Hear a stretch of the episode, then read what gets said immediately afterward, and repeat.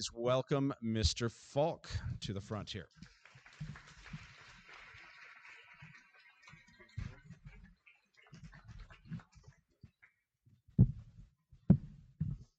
All right, can you hear me okay?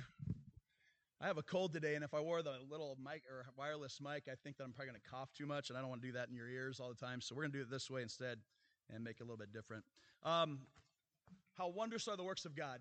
As Psalm 139 just spoke, that they're too amazing for us to understand everything. My prayer today is that as you come here, that you would just take a moment, you would take a second, and that as Mr. Heckerly just prayed, God, prepare my heart. Help me to desire to hear your word this morning. Help me to understand your word and to see the truths that are here and then to apply these truths into my life as well. And, and that would be my prayer. And I'm just going to take a second. I, I just would encourage you just say a quick prayer to the Lord and say, God, prepare my heart. So I'll let you do that real fast.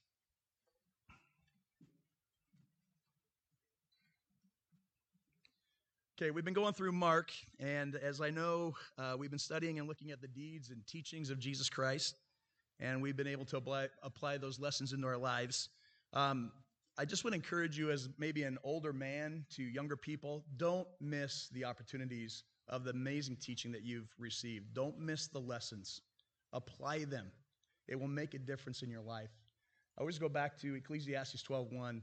Remember your creator in your youth. And that is a challenge for each one of you. You are in your youth. Don't wait until you get old to start to figure out who God is. Remember him now and make it make a difference in what you are about. Today, what we're going to be doing is we're going to be looking at, Mac, or at Mark chapter 9, verses 30 through 50. And we're going to do a little bit different here. Um, we're going to just take a few verses and read them, or I'm going to read a few, and then we're going to make some comments about them, or I'll make some comments and then go on to the next one. So it's going to be a little bit uh, segmented here, but I think it's going to be better for us to see and, and to understand. But Mark chapter 9, verses 30 through 50. And if you want a title, the title I would put down for you is Three Considerations for Your Soul. Three things for you to consider in your spiritual self. in this passage today, what you're going to see is you're going to see uh, a few sinful issues that the disciples have. And they're things that Jesus is going to address the, the sinfulness in their life. And he needs to address this. He's going to take it head on because he needs these men, these disciples he's going to be working with, to change. He needs them to learn and to recognize their sin. And the reason why is because, in a sense, he's saying, you know what? You are my guys. You are my plan to spread the gospel. And so he has to address and, and hit head on some of the issues of sinfulness in their life. They're going to be these men that are going to be able to take the gospel and to proclaim it as they need to. You know, it's always amazing to me. Jesus knew where these disciples were in their life when he chose them, uh, but he didn't leave them there. He didn't say, oh, you know what, you're kind of sinful in this area, but we'll just let it alone. No, he addresses it. He's going to say, listen, this is what you need to change. This is what you need to become uh, instead of being what you are now. He met them where they were in life, and he dealt with their sin. He prepared them to be used in ministry. There was no plan B. You're it, disciples. You're going to be the first wave that's going to proclaim the gospel, and the others that would be with them. And it was a long process, but you know what? They did their job. You look at the world today, and there's Christianity around. Why? Because these men were faithful, and other men and women have been faithful. And honestly, it's our turn to be faithful as well. We need to get this, Nebraska Christian. If you're a believer, you're the plan now. You're the plan to proclaim the gospel and to move it forward. He knows what you are, just as he knew the disciples. He knows your weaknesses, your, your goods, your bads, your uglies. And so, as we start to look at this today, uh, just a couple questions I'd throw out, I'd, I'd ask you to evaluate and to think through. First of all, how important is your faith to you, really? How important is your faith to you, really? Are you truly wanting to grow? Do you have a desire to grow in your faith, to become more the man or the woman that God wants you to be? And if you truly are willing to grow, are you truly willing to change? To change the things that need to be changed so that you can grow the ways that God would want you to? How important is your faith? As I come here today and just kind of preparing this, you know, the thought occurred I am concerned for you, and I know the teachers here and other people would be concerned for you as well. Concerned for your souls, concern for your inner person, the spiritual aspect of you that's going to live on and on forever and ever, whether it's in heaven or in hell. I'm concerned for you. And so, what I want to do is, I want to have your soul, your inner man, your inner woman, consider three truths, three challenging truths that are brought about here in Mark chapter 9, verses 33 50. Okay? So, I'm going to ask you to consider some things here. Your first consideration here's the first one. Number one, do you understand spiritual truths? So, more than just kind of a flippant, yeah, I understand the Bible and, and that's it, but do you truly, in your soul, understand spiritual truths? We're going to pick up in the scripture this morning, uh, verse 30. it says this From there they went out and began to go through Galilee.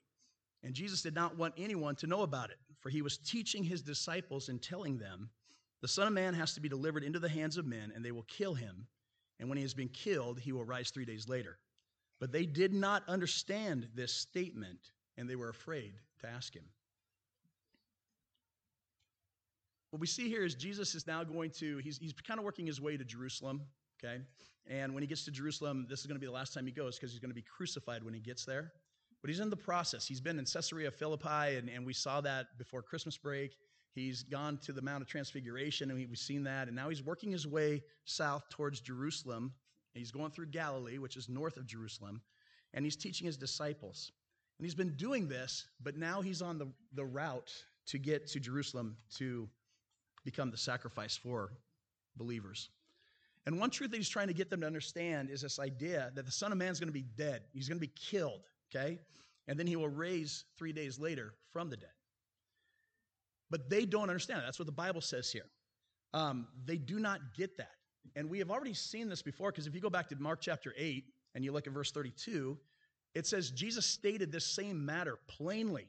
He made it as clear as possible to these disciples. This is what's going to happen. And if you remember that one, that's where Peter rebukes him and pulls him aside and says, Oh, no, that's never going to happen to you, Jesus. And Jesus says, Get behind me, Satan, because it is going to happen. We see it in chapter 9, verse 9, which is with the transfiguration.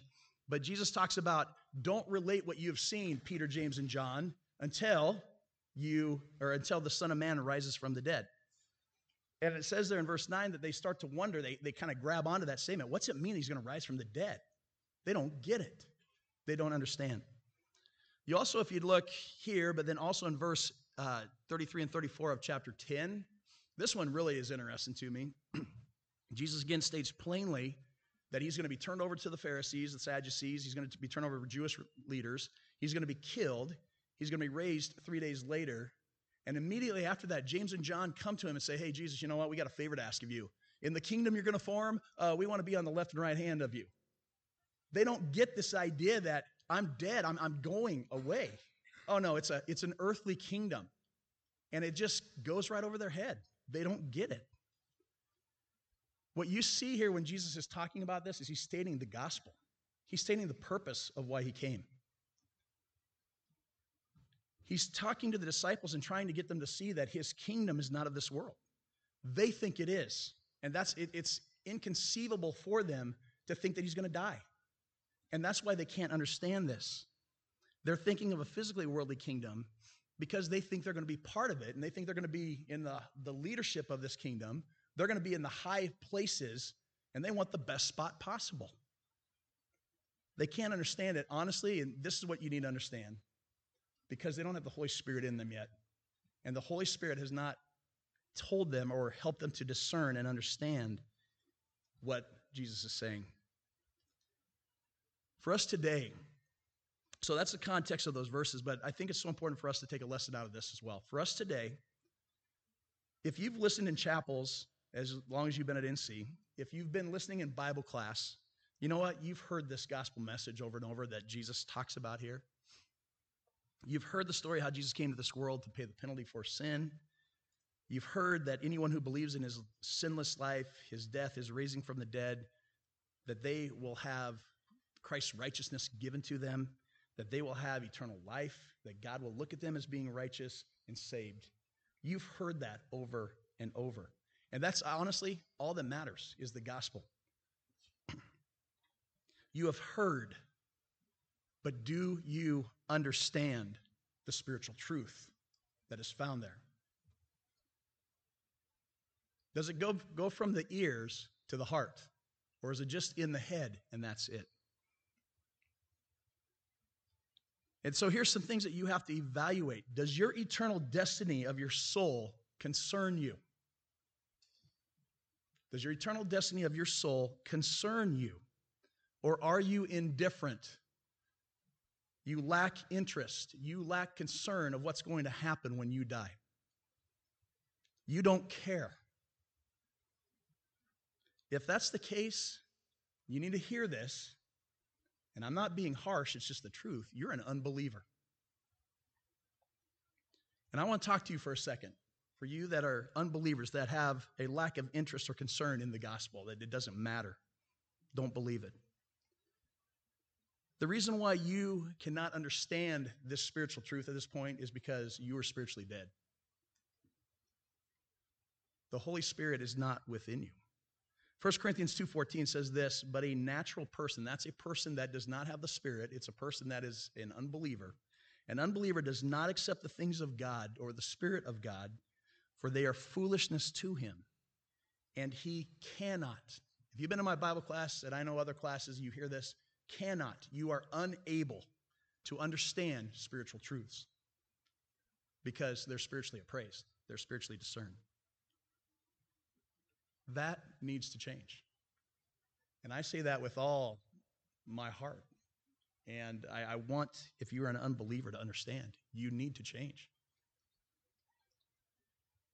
If there's any twinge or tweak in your heart that says, you know what, I need to look at this, then I would encourage you to ask God to reveal truth more to you, to talk to somebody here, a Bible teacher or another teacher, and to ask God to change your heart so you can understand these things. Believers, Christians that are here, that's a prayer that you should be praying as well for your fellow classmates. God, help those that don't understand to have the truth revealed. If you are a person that is there, you do need to confess your helplessness and your sin. You can never become righteous on your own. There is nothing that you can do that's going to save yourself. There's nothing that you can add to do that. Repent, have a change of mind, have a change of direction in your life. Believe in the work of Christ and his work alone, and don't reject that truth. The blood of Jesus is the only payment for sin, there is no other payment.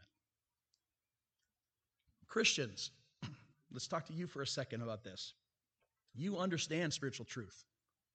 Otherwise, you wouldn't be a Christian. The Holy Spirit has, has revealed this to you about the gospel. But my question would be for you is are you indifferent to the spreading of the truth? Does it really matter to you, the gospel, that you're uh, on board enough to say, you know what, I need to share this with others? This is your job. Do your job.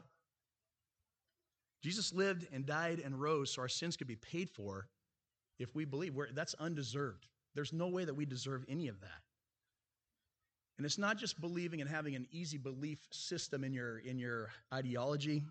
You must grow in holiness. Christ is your Lord. You must live differently. You must deny yourself all the pleasures that you think are pleasurable in this life and live for Him and follow Christ. And I want you to hear me on this because if you don't understand everything about Christianity, about the Bible, that does not mean that you're not saved. But what it does mean is that you need to continue to grow in knowledge, and you should be wanting to grow in knowledge and learn. There's a dangerous thing that I think is so important for us to understand American Christianity. Most of you have grown up forever in a Christian home. You've gone to Sunday school, you've gone to youth group, you've gone to NC, you've gone to all these religious things. And it's easy just to believe that, oh, you know, because I'm a part of this, then I'm a Christian. I want you to hear me.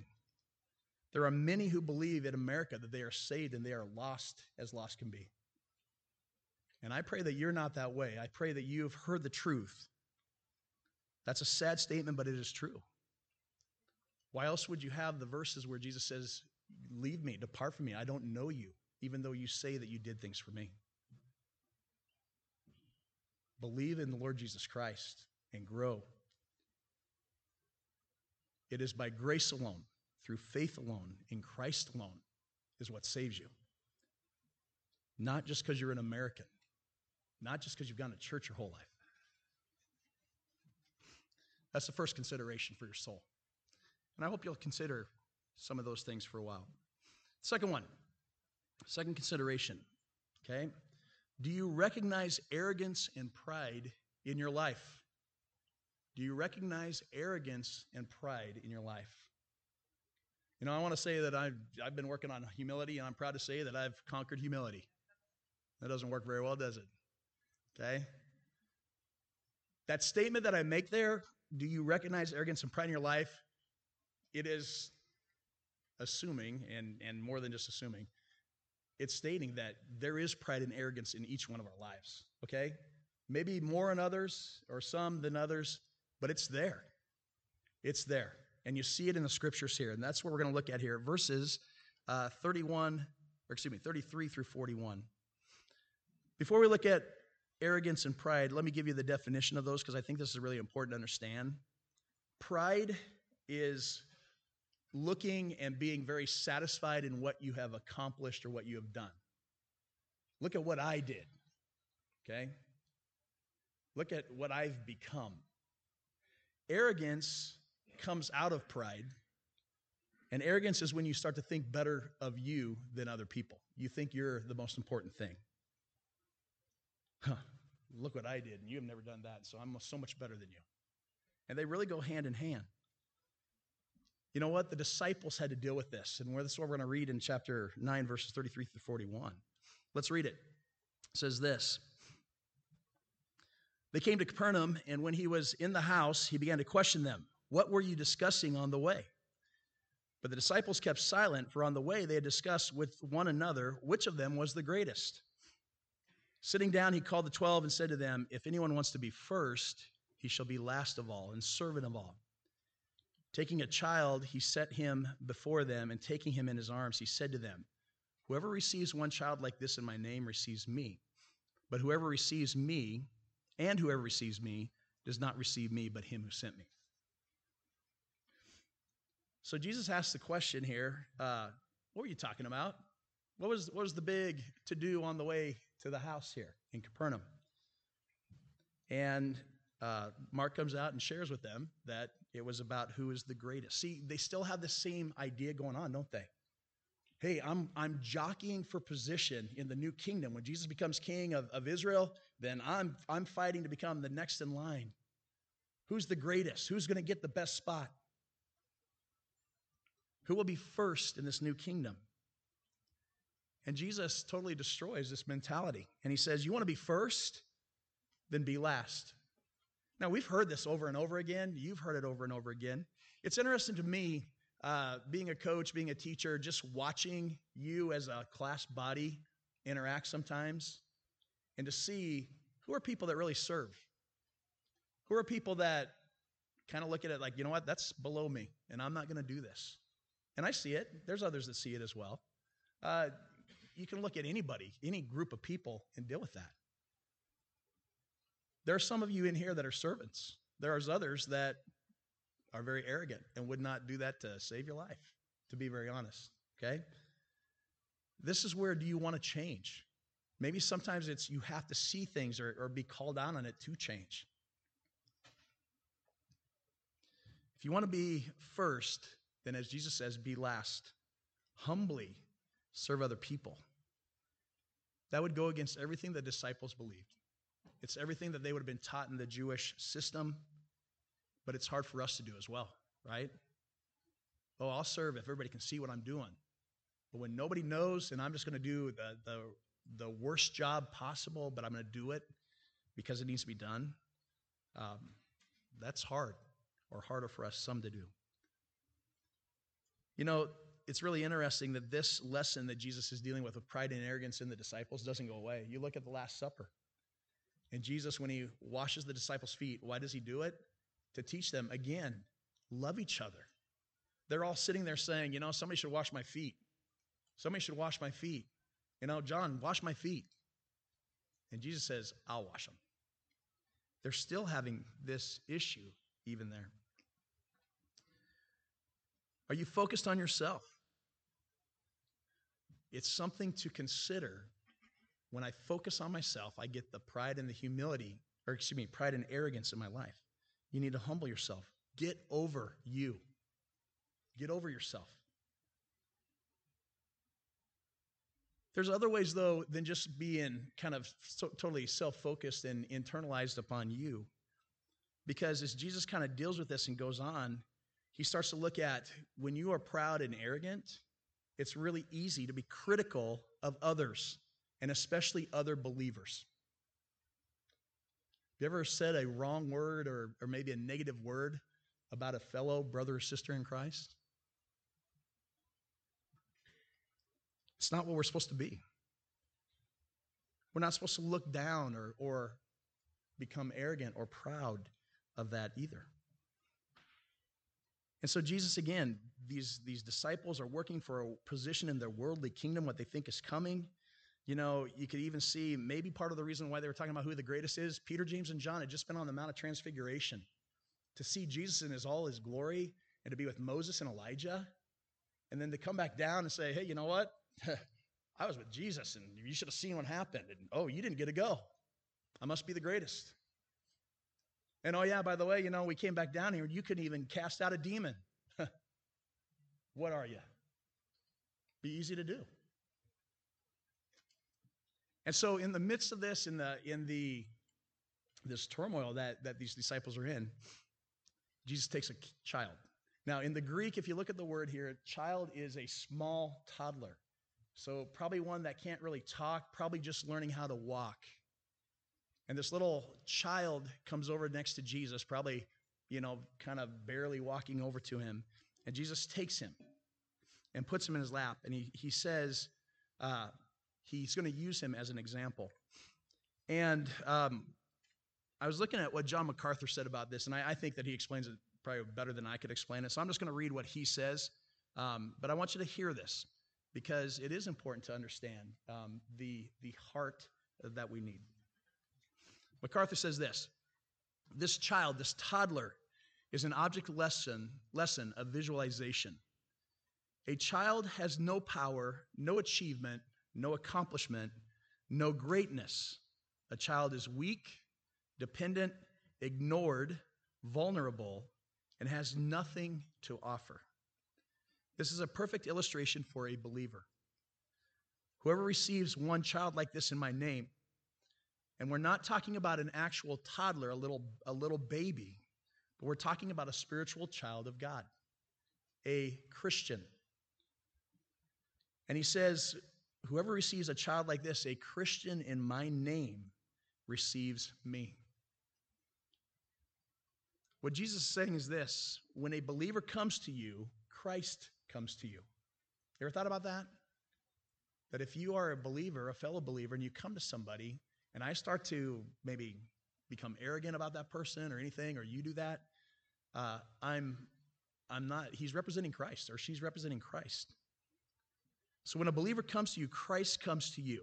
Here it is, right here. How you treat another believer is how you treat Christ. That's what Jesus is saying here. If you receive this child and, and there's no animosity, there's no arrogance, there's no pride towards this, there's no hatred, there's no negativity. That's how you receive me. And yet, if you do the same thing with fellow believers, what are you doing? If you are being negative, if you are being judgmental, if you are being critical, how you treat another believer is how you treat Christ. MacArthur goes on to say this What a profound lesson this must have been for, for uh, been if these men got any inkling of what he was intending them to understand. Here you are, disciples, stepping on each other's necks. Here you are trying to promote yourselves above each other. And instead of opening your arms to become the servant of each other, uh, or instead of opening your arms to become the servant of each other, because I come to you in each other, you've rejected me. Christ comes to us in every other believer. That's an amazing truth, and that's something to consider. How do you look at people? How do you deal with people? How do you interact? How you treat other believers is how you treat Christ. Now, I'm not saying that you should just accept everybody because they say that they are Christian. You have to be discerning. But how does your arrogance and your pride look in your life? And each one of you has it. I have it. Do you reject a fellow believer because of your position or because of your perception of them? I think it's a very serious thing to consider. If you go on to verse 38, uh, there's two other little lessons that Jesus gives to this with this pride and arrogance. And John says something like, Hey, you know, Jesus, we saw this guy who was casting demons out in your name, and we told him to stop. It's like, why would you tell him to stop? And yet that's what they did because there's pride and arrogance. You're not one of us. You can't do that. That's our job. They were critical of somebody doing the work of Christ. And what does Jesus say?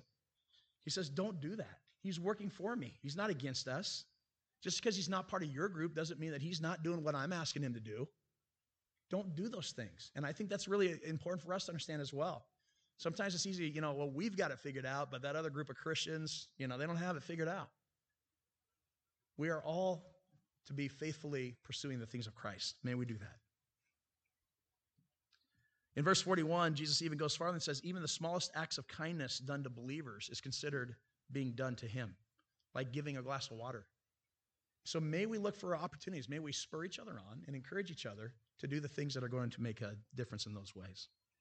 Philippians chapter 2, verses 3 and 4, very familiar verses, I'm sure. Do nothing from selfish or empty selfishness or empty conceit, but with humility, humble yourself. Consider one another as more important than yourselves. Do not merely look out for your own personal interests, but also for the interests of others. Be concerned for other people, not about what they are or what they are to you, but who they are. They are a Christ follower.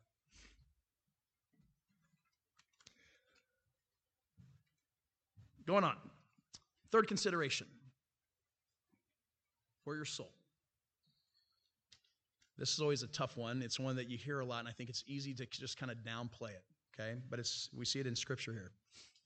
The third one is this Do you confront the sin of your life? Do you confront the sin of your life? Verses 42 through 48. Whoever causes one of these little ones who believe to stumble, it would be better for him if a heavy millstone hung around his neck, he had been cast, and he had been cast into the sea.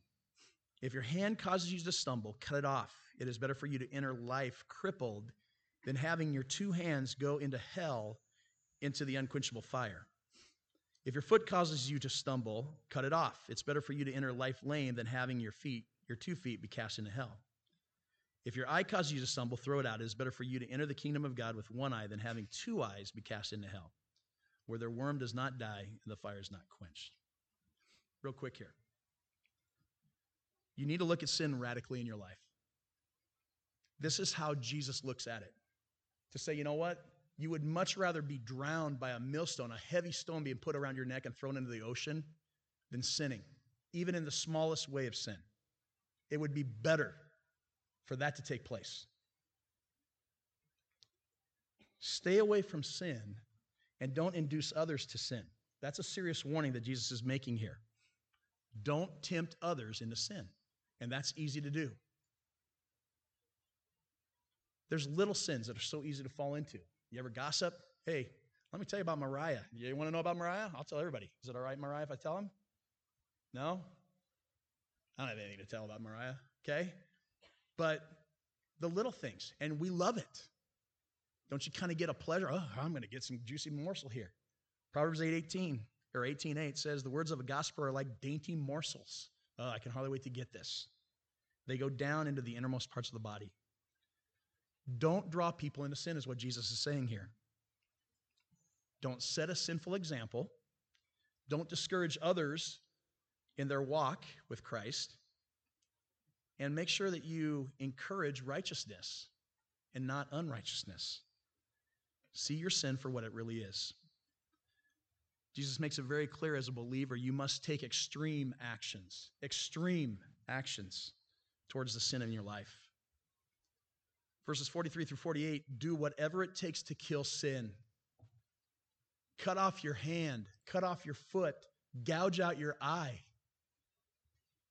It'd be much better to have one hand than to sin. Now, Jesus is not really telling you to cut off your hand or your gouge out your eye or anything like that. But do you understand the, the extremity of sin, the ugliness of it, how much God hates it? No, we make sin our friend. That's just a little thing. It's okay. It makes me feel comfortable. You know, I know it's not right, but it's okay. It's not okay.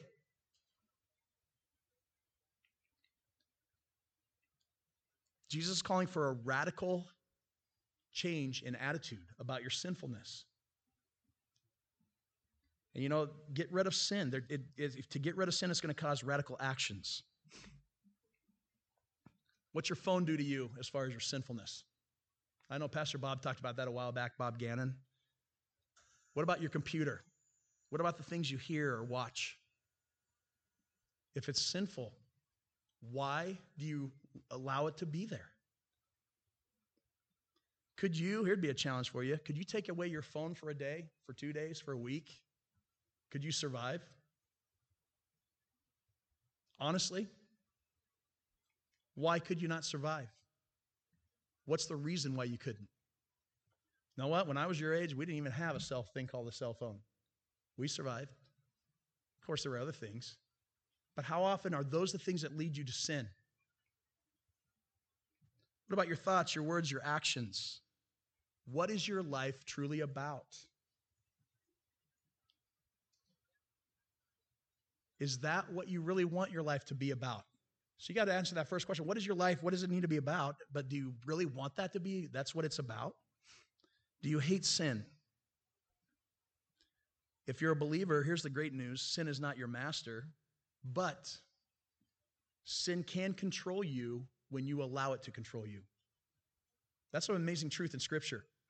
Sin is not your master. Romans chapter 6 would talk about that. But if you allow sin to control your life, oh, you know what? I'm caught on porn and I'm going to watch it no matter what. I can't get myself out of this. And I'm allowing myself to do that. You're allowing it. It's not that it's master over you, you've allowed it to become the master over you. Kill sin, repent of it. Sin has got to be dealt with, and the only way it can be dealt with is by the blood of Jesus.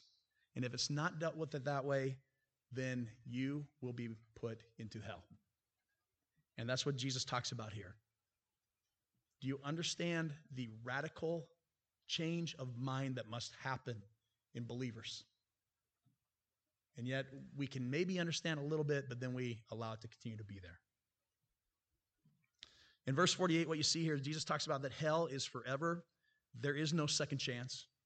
Once you go to hell, you are there. He talks about a worm there that's kind of interesting where the worm does not die and the fire is not quenched. Uh, what is the worm?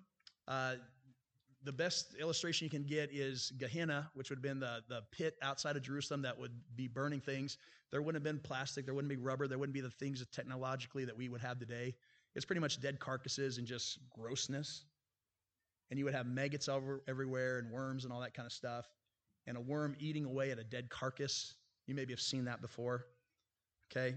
But this idea here in, in hell, it's not a worm eating your body, but this worm would be, in a sense, doing the same thing to you uh, mentally. Be like a maggot feeding on a rotting corpse. It's your conscience, it's your guilt that I rejected God, that I rebelled against Him, and it would never end that guilt. So, three considerations.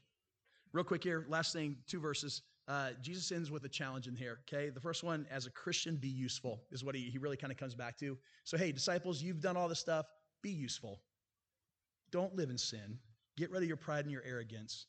Be useful. And he says, everyone will be salted with fire. Uh, nobody is necessarily sure what that means, that statement means. Uh, here's a couple takes on it. One is it might be that believers will face persecution and suffering. Uh, Leviticus chapter 2, verse 13 talks about fire and salt together in the grain offering. And so there's this idea the grain offering is about devotion, commitment to God, and the salt is kind of God's persevering or, or preserving. Okay, so that might be a take on that. Um, what I really wonder is this that Jesus has just got done talking to the disciples about sinfulness, and I, and I wonder this that he's saying, Listen, you are not your own. You're not your own. You're going to face trials, but I'm going to pres- preserve you through these. Remember, you're not your own. Fight the sin of your life. You're consecrated to me, to God. Fight the desires of arrogance, fight the desires of pride, and don't sin. The last one, verse 50, there's just an encouragement here don't become unsalty. Salt was used for flavoring, it's used to preservative. And Jesus says here, have salt in yourselves. Okay? Live out your faith be obeying God's word, live out the fruit of the Spirit, and be used by God. So we need to end this. Uh, you might want to write this verse down. This would be something that D group leaders you can look at. Second Peter chapter 1, verses 4 through 10. If you start, pretty much it's going to be in verse 5, I believe, is where you want to start. Uh, Peter just encourages here, and he says this In your faith, supply moral excellence, and in your moral excellence, knowledge, in your knowledge, self control, in your self control, perseverance, and in your perseverance, godliness and in your godliness, brotherly kindness, and in your brotherly kindness, love. For if these qualities are yours, hear this now, and are increasing, they do not make you useless or, or unproductive in the true knowledge of our Lord Jesus Christ. Don't be useless. But how am I going to do that? I need to consider the things that I've talked about knowledge of gospel truth, sin in my life and conquering it, pride and arrogance, fighting through that because I want to not be useless. I want to be used by the Lord. Let's pray. Father, we're thankful for your word. Uh, may you challenge us, just even a, a small nugget of something here. May it change our lives, search our hearts, help us to follow hard after you. Uh, your ways are so wondrous, as Psalms say. And so may we live for you and be committed to you. I pray for anybody here that is an unbeliever that you would help them to see the sinfulness of their life, the hopelessness that is there, the helplessness of their life, and that they would be able to have you change their heart from a heart of stone to a heart of flesh, that they could respond to the gospel message, that you would bless them with faith. Lord, may you go before us through this day. We pray in Christ's name. Amen.